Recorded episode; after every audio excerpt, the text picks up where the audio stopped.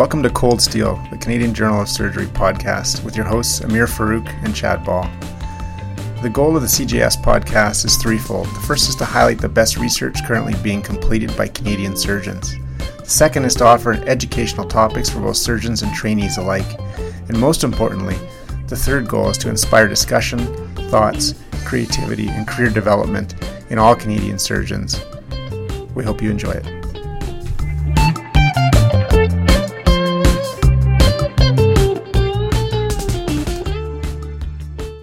Dr. Matt Kaminsky is a trauma surgeon at Cook County Hospital in Chicago. He talked to us in this episode about what it is like to be a trauma surgeon at one of the busiest trauma centers in the US. He also talks about his unlikely journey from Winnipeg, Manitoba to Chicago and what trainees at all levels can learn from that experience. Make sure to check out our YouTube channel for the Canadian Journal of Surgery, where we have posted Dr. Kaminsky's short yet very effective trauma mini simulations. Links are in the show notes, and enjoy the episode. Dr. Kaminsky, thank you very much for taking time out of your busy schedule to come and chat with us on Cold Steel. We really do appreciate it. And for those of us who don't know you as well, can you tell us a little bit about where you grew up, your training pathway, and how you ended up in Cook County? Yeah, so um, basically, I'm a Winnipeg, uh, Manitoba kid. Um, uh, so that's where my uh, initial formative college years were. Uh, I did medical school there at the University of Manitoba, uh, followed by uh, general surgery uh, residency there. Um, I came to Chicago after that to do uh, a, a trauma surgery fellowship here at the Cook County uh, Trauma Unit, and then um, I subsequently went back to Winnipeg for uh, critical care uh, two-year critical care uh, um, fellowship. Uh, and uh, although I went back for the critical care, I kind of never left uh, Cook County after trauma, um, and uh, I took a job here uh, after, and uh, uh, have been enjoying it uh, uh, ever since um, here in uh, Chicago. There's a few iconic public hospitals in the U.S. I would argue, being biased a bit, you know, Grady in Atlanta would be one, Bellevue uh, New York City would be one, maybe even LA County in, in LA. But certainly Cook um, sits as a member, if not above that crowd. So t- tell it for uh, tell us for people who maybe haven't been there, haven't had the pleasure of visiting, or certainly training there. What, what's it like to work at Cook? Like, how would you describe it? Maybe even put it in the context of, of Canadian hospitals where you know most of the listeners would uh, would have been working. Yeah, well, you know, it's neat uh, working at a legacy institution or a legacy trauma unit. Um, and uh, you know, I guess it depends on the person, but I really, really enjoy looking at the old building uh, on Harrison Street here, uh, like the old Cook County Hospital, and looking at the old roster, just the hundreds and hundreds of people that have rotated uh, and learned through here. Um, and I find that um, you have this like weight and you know you're on the shoulders of giants. Everyone's heard that term before but you really are. And um, with that comes um, experience uh, from an institutional perspective in your group. Um, so when you guys when we do things a certain way um, there's usually a pretty good reason for it to be like that, and it's out of experience as opposed to just someone deciding to do something a, a certain way like that. Um, and obviously, uh, North America uh, has many um, legacy uh, institutions, and even uh, locally, um, uh, you know, for example, the Winnipeg um, General Hospital has a lot of really cool um, history. Uh, if you look back in the rosters of uh, any major uh, Canadian hospital, um, but I, th- I think that the the biggest thing is that you, you have um, you know over a hundred years of um, uh, of a huge roster of people coming through uh, and training here. Um, I think at one point in North America, uh, roughly a third of surgical trainees had either trained directly at Cook County or uh, um, rotated through. So uh, at one point, um, virtually everybody had trained in some way, shape, shape or form uh, at the Cook County Hospital. So um, again, you, you might not feel it on a day-to-day uh, basis per se, uh, but it is uh, um, neat how you have this um, weight uh, behind behind you um, when you do things. Um, kind of hilarious as well. Uh, some legacy trauma units uh, um, get into a certain frame of mind, and it's hard to move them, so they may not be as adaptable uh, as newer or other trauma units. Um, so there's uh, um, you know, maybe some negative sides uh, to it, or uh, depending on where. But uh, I'd say at, at Cook County, we've always been uh, try to maintain a the the leading edge of of trauma care, um, and um, uh, we've always felt that. Uh, uh, that's the most appropriate way to do things, and that's been how we've done it since day one. Cook County being uh, one of the first uh, organized trauma units in uh, North America um, and um, you know we try to continue that uh, that legacy uh, to this day. It's it's it's interesting when you walk into Cook or you walk into Grady as two examples. You and and really honestly, independent of your level, whether you're there as a visitor or a trainee or or you know a guy like you who's, who's now working there, you feel the, the exactly what you're saying. I mean, you, you feel that weight, and even more importantly, I think you feel this this almost overwhelming commitment to patient care that seems to be, you know, unifocular. It's it's it's palpable. Do you feel that on a daily basis at Cook, and and how do you process that um, that kind of privilege and that kind of commitment in and amongst your colleagues and your institution? Yeah, for sure, and uh, I think it, it, it depends on the individual. There's some people that um, you know just walk in and it's it's just like any other hospital but uh if you're if you open your eyes and you look around and you look at um uh, the legacy wall and the history uh immediately i personally get that feeling um that is very palpable um and um with that i feel almost comes a, a responsibility um, to maintain the mission. Um, again, the mission here has always been to uh, provide care to the people that uh, can't afford it, and um, we save the people that uh, nobody else um, wants to save. Um, that's been the mission since day one. Actually, very Canadian, uh, and I feel very, very much at home. Um, and so, on a daily basis, um, uh, working here is very much in tune with my uh, frame of reference for the world, um, and so it's very easy to to come to work uh, and to continue on this mission. It's not a problem. It's not uh, um, a, a job to me. It's like all of this is is is fun. So going going to work is is like going going to play on a on a on a daily daily basis. Amazing. Can you, for those of us like myself who haven't ever been to Cook County, can you tell us a little bit about like what what is the setup like for trauma? Is it uh, is it similar to how things are set up, let's say in Winnipeg or in other Canadian hospitals, in terms of the trauma service, the emerge, or is is Cook County very different than other places you've worked? So uh, Cook County. Um, unlike uh, most other trauma um, units uh, um, in North America, is essentially a standalone uh, department. So it's not uh, it's not a um, section of general surgery or of surgery. It's a, its own uh, department. Um, as well as its own ER for that matter. So we manage people uh, from start to finish uh, as an uh, as a completely independent unit within our hospital.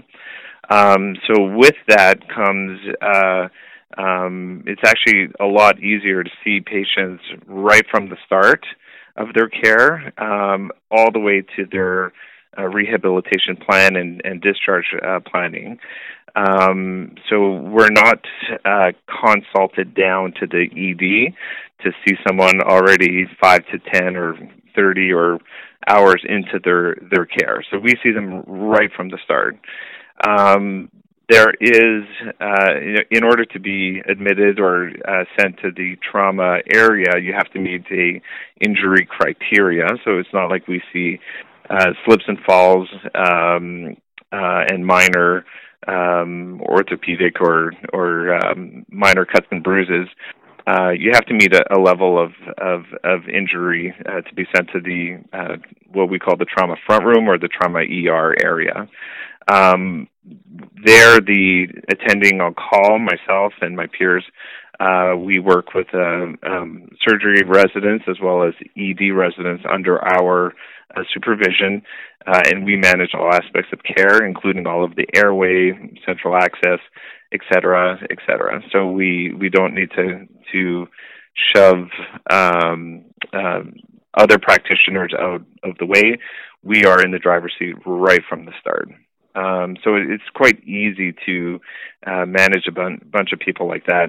Uh, we don't have to be um, unnecessarily consulted, or occasionally, uh, as happens in other EDs, you're you're consulted possibly a little bit late in the patient's care, uh, and you feel like you're behind the eight ball for the rest of rest of the day or for the rest of the time you're working on this patient. You you might think, I, if only I had known an hour ago or seen the guy right from the start, we could have avoided um, a particular uh, outcome.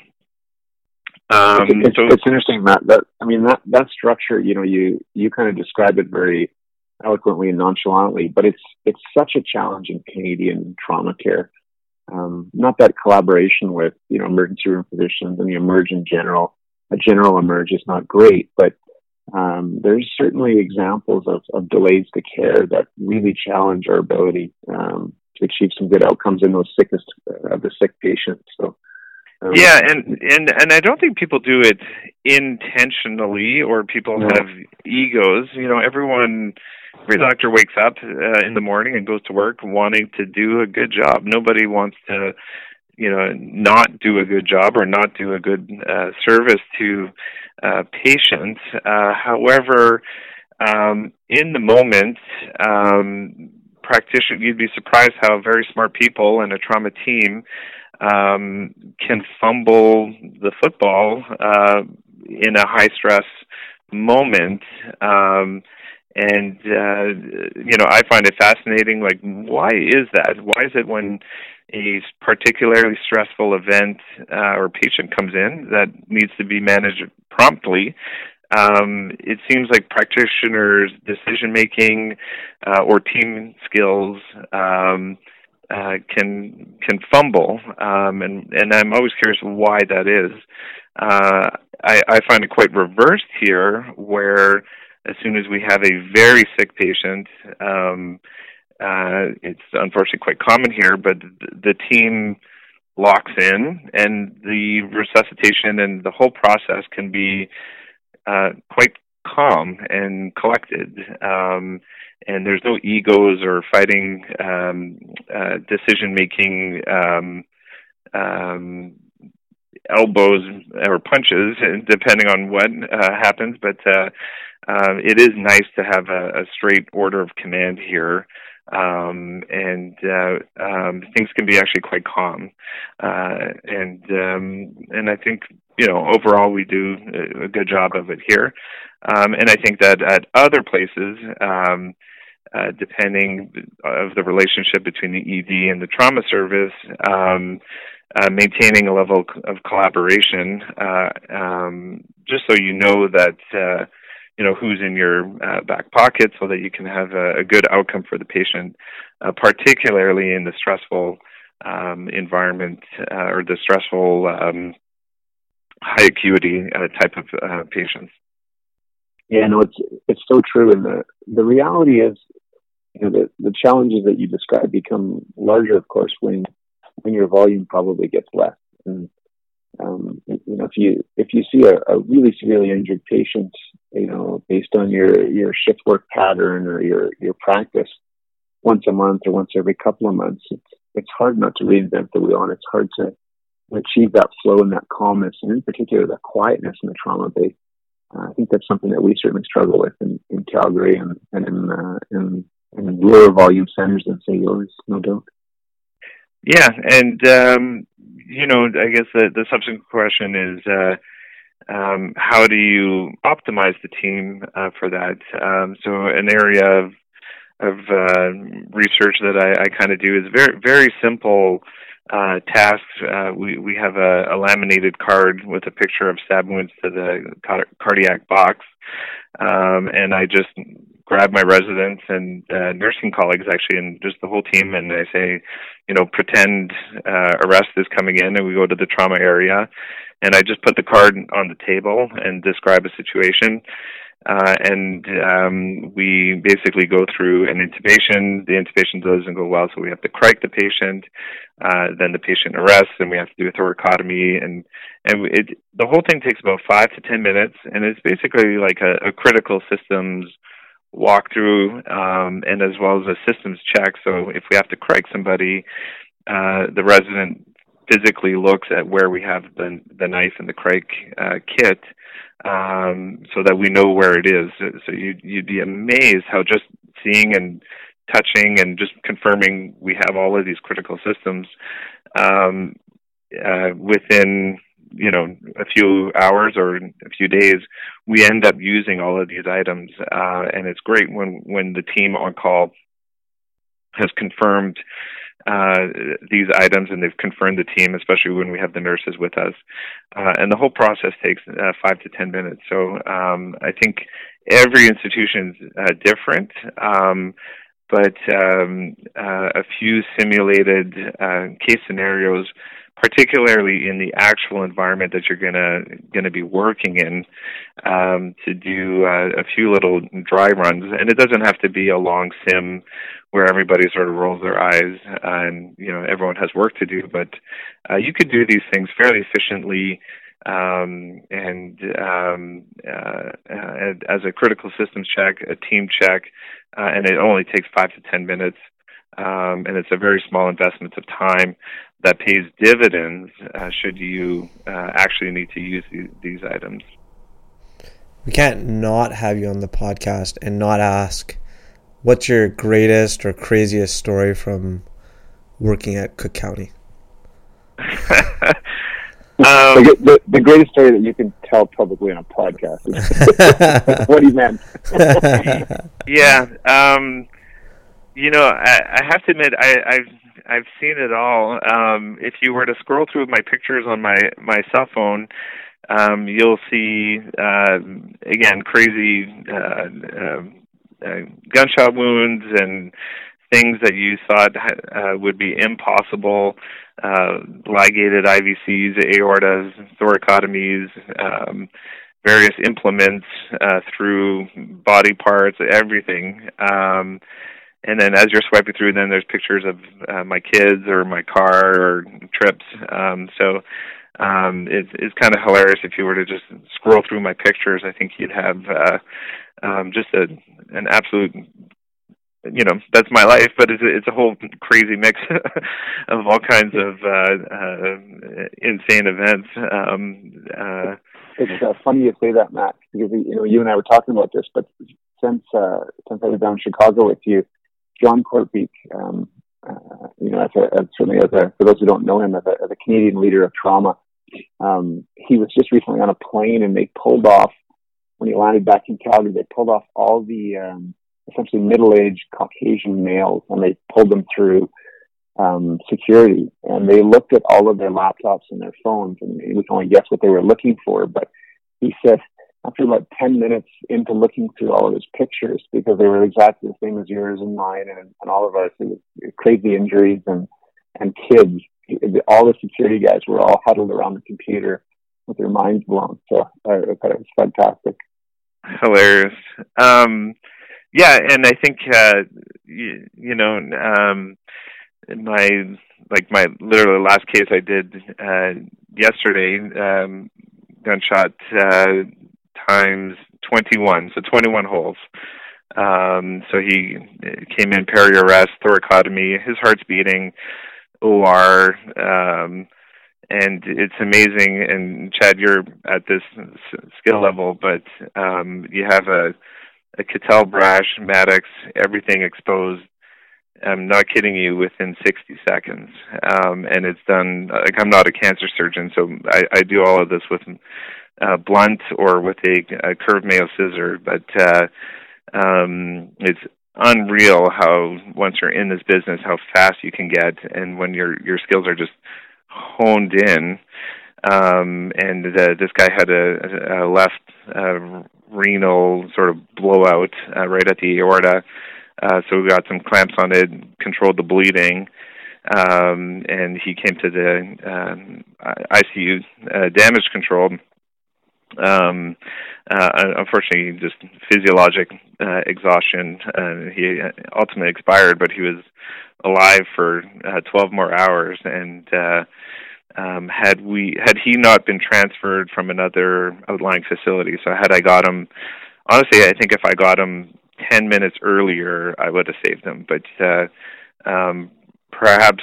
Um, it's, it's just neat where you could see people go to that physiologic point of no return um, on a regular regular basis, uh, and you're trying to pull them back um, and uh, save the the one percent that uh, that would not make it anywhere else. Like we're trying to save the people that uh, um, that are right at that brink, um, and it's uh, you know it's uh, I, I feel quite fortunate that uh, I can have um, a part in this person's you know worst day ever.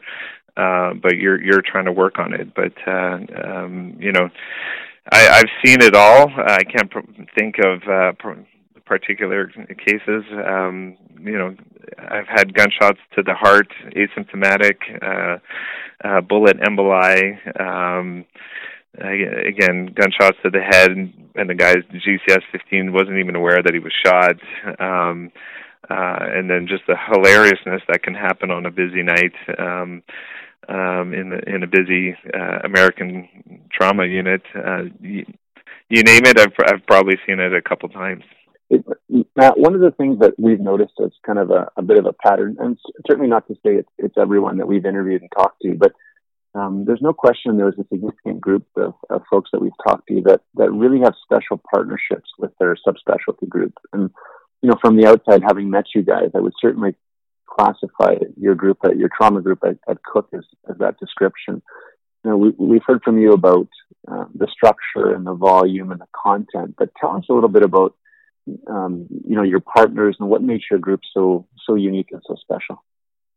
You know, I, I think what's very empowering here is that uh, because we see so much surgical pathology, um, uh, the philosophy here, again, and this has been since day one, is that we can manage everything surgically and absolutely everything. And we have the ability and support from our uh, subspecialists is that w- we can go into any compartment in terms of damage control or or anything. So I do cardiac surgery, I do vascular surgery, um, I could go in the neck, and chest.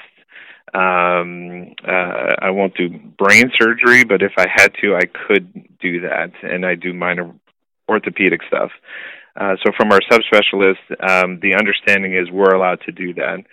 Um, and they support us for that because uh, um, they're elective surgeons, and so uh, there's a difference between being an elective cardiac surgeon and being a trauma surgeon. The, the disease process uh, is uh, different. So, uh, by any means, we are not um, we are not consultologists. So, uh, we don't uh, give up our surgical procedures to um, subspecialists unless uh, we uh, specifically ask for it.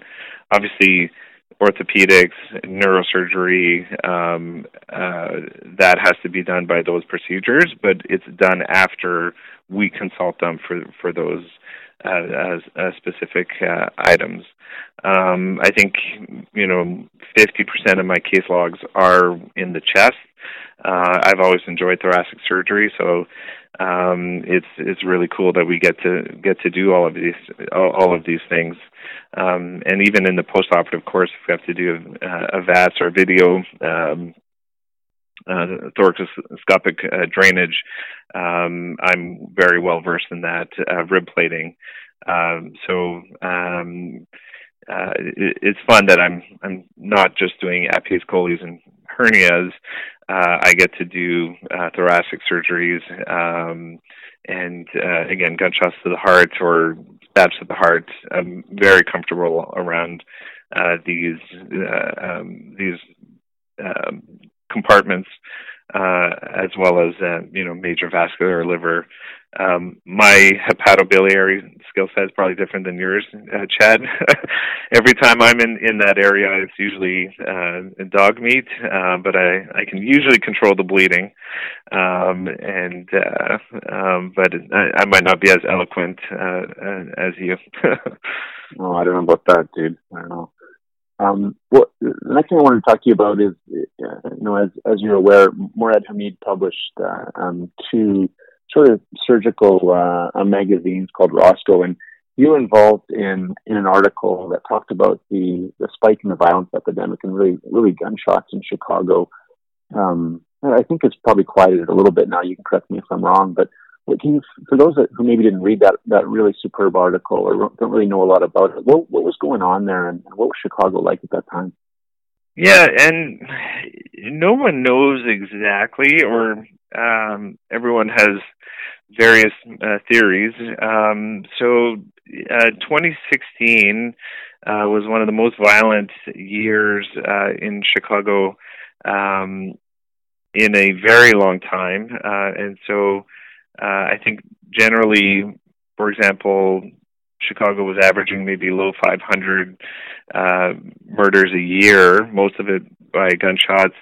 Uh, in that period, uh, we were around the 800 uh, murder uh, level, so a huge spike um, um, in uh, uh, murders. And along that, um, you could imagine just how many people were shot or severely injured. Again, most of this is all gunshot wounds. Um, exact exactly what occurred. I don't know if it was a, a drug uh, war, um, different uh, fads of um, um, drug use or something. Um, it, um, it, it's it's a bit unclear. Um, but that winter, uh, going into 2016, we knew it was going to be a bloody summer because usually, even in Chicago in the wintertime, things slow down and we're on a different pace. Uh, but the pace was r- relentless at that time. So we had, you know, at any given time, a full ICU or, or our trauma ICUs, 12 beds. It was full all the time. And we had you know, half of them open abdomens in various phases of their trauma laparotomies and closures, um, and we just kept on getting them. Um, and so it was uh, it was um, uh, re- relentless. Um, the, the cause is unsure. Um, again, these are these crazy things that happened in Chicago. It's a it's a railroad um, city, uh, and a um, a container from the Ruger. I think it was the Ruger gun manufacturing uh, company. Uh, one of the containers got broken into, and so into the south side of Chicago, wow. a container full of high-powered military rifles were released. um, and so in 2016, uh, most of our stuff is low uh, low velocity uh, arms, so pistols and and occasionally um, shotguns and stuff. Um, but we were having essentially military uh, wounds uh, during that period. Uh, it's quieted, quieted down since, uh, but two gang factions were going at each other uh, with high-powered um, uh, arms. Uh, and so you could imagine the injury patterns uh, of that. So I'm not a military surgeon um, uh, at all. I've never been in military combat, but uh, during that period, we were getting uh, um, military type of uh, injuries, uh, and it's it, um, it's just night and day the the um, the difference in in wound patterns um, and the severity that uh, that occurs with these these type of wounds. Um, so the the initial question of why I have no idea. If if someone knew, um, they could um, uh, uh, try to fix it. Um, it predates uh, President Trump, so this was on Obama's watch, uh, the violence in Chicago, but it, it has since uh, subsequently gone gone down. Um, uh, but we can't blame uh, Dr. or um, President Trump uh, on on any of those years there. well, one of the things, Matt, you and I have talked about is sort of accessing amazing places or people or, or or training programs in our case within trauma um, from where you start. And by that, you know, I mean, as an Alberta boy coming out of out of this province, um, the training that I received in South Africa or Colombia and eventually Atlanta, really there was no local link to those places. That was something, in my case, I had to figure out. And you have really the same story about about Cook coming out of Winnipeg. There wasn't, you know, there wasn't a friendship or a link between those institutions. So I wondered if you could maybe talk about doing that a little bit and provide some advice to maybe um, uh, students or residents or even fellows that are in those scenarios across Canada. Because I don't think it's uncommon uh, across the board, and certainly not uh, uncommon outside of trauma as well.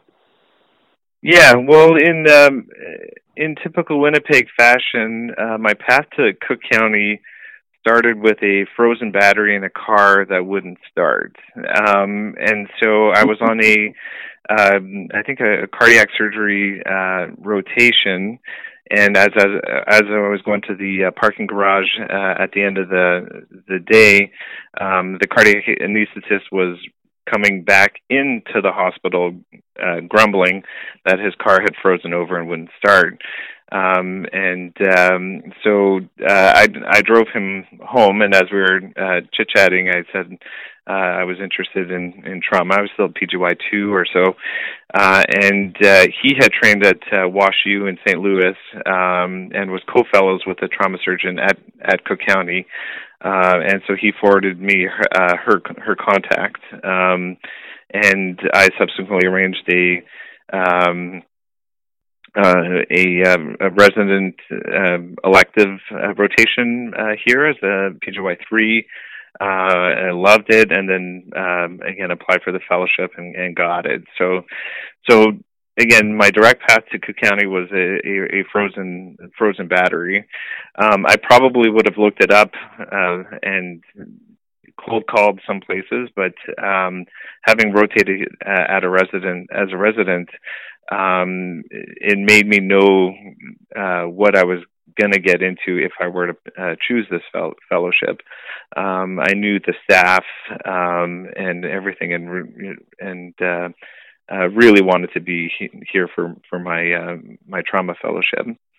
Um, so I think that it's and it's just amazing that uh, um, I, I know residents often uh, want mentorship, which is very very important, um, but also to look for the opportunities uh, within um, your network um, of, of people to you know because if you think of it, the medical and surgical community, um, actually the surgical community specifically pretty small if you think of it, uh, and so everybody kind of knows uh, each other.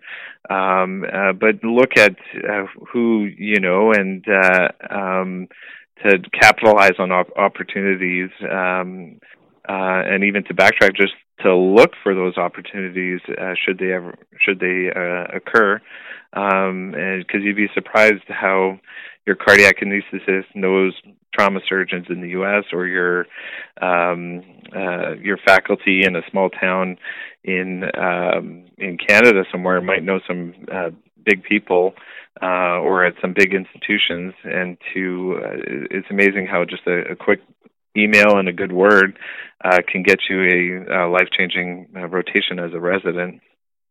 Yeah, it's so, it, it's so true. And I think we all have to keep in mind, certainly as we're coming up, that most of these quote unquote big or iconic people or places, they're in it for the right reasons. They love to train, you know, keen, enthusiastic folks from anywhere in the world. And so they usually are quite approachable once you figure out how to link in with them, whether that's, you know, like you said, cold calling them or a connection or emailing them or whatever. Um, you know, pe- people shouldn't be nervous about that. They should pursue that and be motivated by it for sure. But yeah, and wanna, or, or, yeah, or just going to expand on that. Um, occasionally, people uh, I think uh, our residents feel or students feel that uh, their mentors will make their career uh, better, uh, or if I know this guy, um, it'll uh, it'll make my career better. Uh, I think ultimately the the resident's still responsible for their career, um, and if you're passionate about whatever area you're interested in, um, that just lights up your mentors and your contacts to just make things better for you. So if you see a brilliant individual that loves trauma surgery and is just gushing it out, uh, it, it motivates your mentors and all the people around you to make things happen uh, your way. Uh, if you're uh, a future hepatobiliary guy, and you you could see that, um, it's not hard to to motivate a, a guy like you, Chad, to just like, wow, you, you're spectacular. We we got to get you. You got to go talk to this person, uh, and um, uh, but ultimately, it's that resident, and I think. Uh, um, whatever you specialty uh, or whatever you're passionate about, if you're if you exude that, um, it's very motivating for the people around you to make thing, good things happen for them. Yeah, I mean, it's uh, at, at the trainer level, right? It's such a selfish pleasure to be around those people that are that are so motivated. It's it's it's rejuvenating. It's it's, it's so fun for sure. The last question I wanted to ask you, Matt, before we, we let you go, because I know you're busy today, um, you know, surgical education is clearly a 30,000 foot term and, and means maybe it's a bit nebulous and means different things to different folks, but you're clearly a guy from Winnipeg through your fellowship at Cook all the way uh, to the end that that really, I think, got the most out of your your training environment. You're sort of uh, touching on that or dancing around that right now, but what, what would your advice to to trainees of all levels um, be about getting the most out of out of your training and, and the mindset with which you'll you'll mostly succeed? Um, yeah, I think again from a thirty thousand foot perspective, um, uh, you know, always to be true to yourself. Uh, uh, I know that sounds very cliche, but um, occasionally you'll see uh, residents um, focusing on a specialty um, and I think that they like the people that are in that specialty, but they may not, um, or it it appears that they may not really really be passionate ab- about that uh, area. So uh, to just be uh, cognizant uh, of that. So residents should always be uh, really focused on uh, what they enjoy on a day-to-day basis, whatever that may be, and that could be very bread and butter general surgery and or rural surgery. Uh, it could be uh, on the critical care side. It could be breast, whatever it is. Uh, to to ask yourself, do I really enjoy this? And I really want to um, and I, and I, th- I think residents, if they focus on an area that they really um, find easy or enjoyable, uh, to to capitalize on that. You don't have to be um, anything in particular. Um, sub- subsequently, uh, I think uh, use your or uh, I guess the other thing is your five years of um, surgery training or your residency. Um, consider it a five-year interview, um, and so um, uh, people that uh, are your teachers or within the hospital um, uh, to to be cognizant that in a couple of years these might be your partners, um, and so to be uh, um, to capitalize on your relationships and, and maintain a good relationship with uh, with all of your faculty members, even ones that you as a resident you might feel uh, have no immediate means to your uh, fellowship or your goals. Uh, you'd be surprised how uh, like I said, everybody knows each other, um, and to maintain a um, uh, maintain those con- contacts. And then uh, probably last thing, I think a positive can-do attitude um, is uh, really important. Um, the medical world, the hospitals, it's basically like, and surgery in general is just a series of frustrations back to back to back to back, and how, how you manage that. Um, And so, um, a positive uh, resident uh, and a can-do attitude can be quite refreshing. Uh, and those are the people that hospitals want to hire, um, people that are uh, looking to make things better in a positive way. There's no shortage of things to complain about, um, but people that uh, get hired are the ones that have that skill set or that uh, attitude that will change things for, for the better.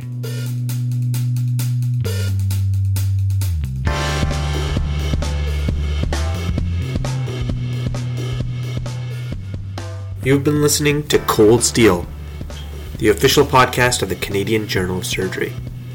If you've liked what you've been listening to, please leave us a review on iTunes. We'd love to hear your comments and feedback, so feel free to email us at podcast.cjs at gmail.com or connect with us on Twitter at CanJSurg. Thanks again.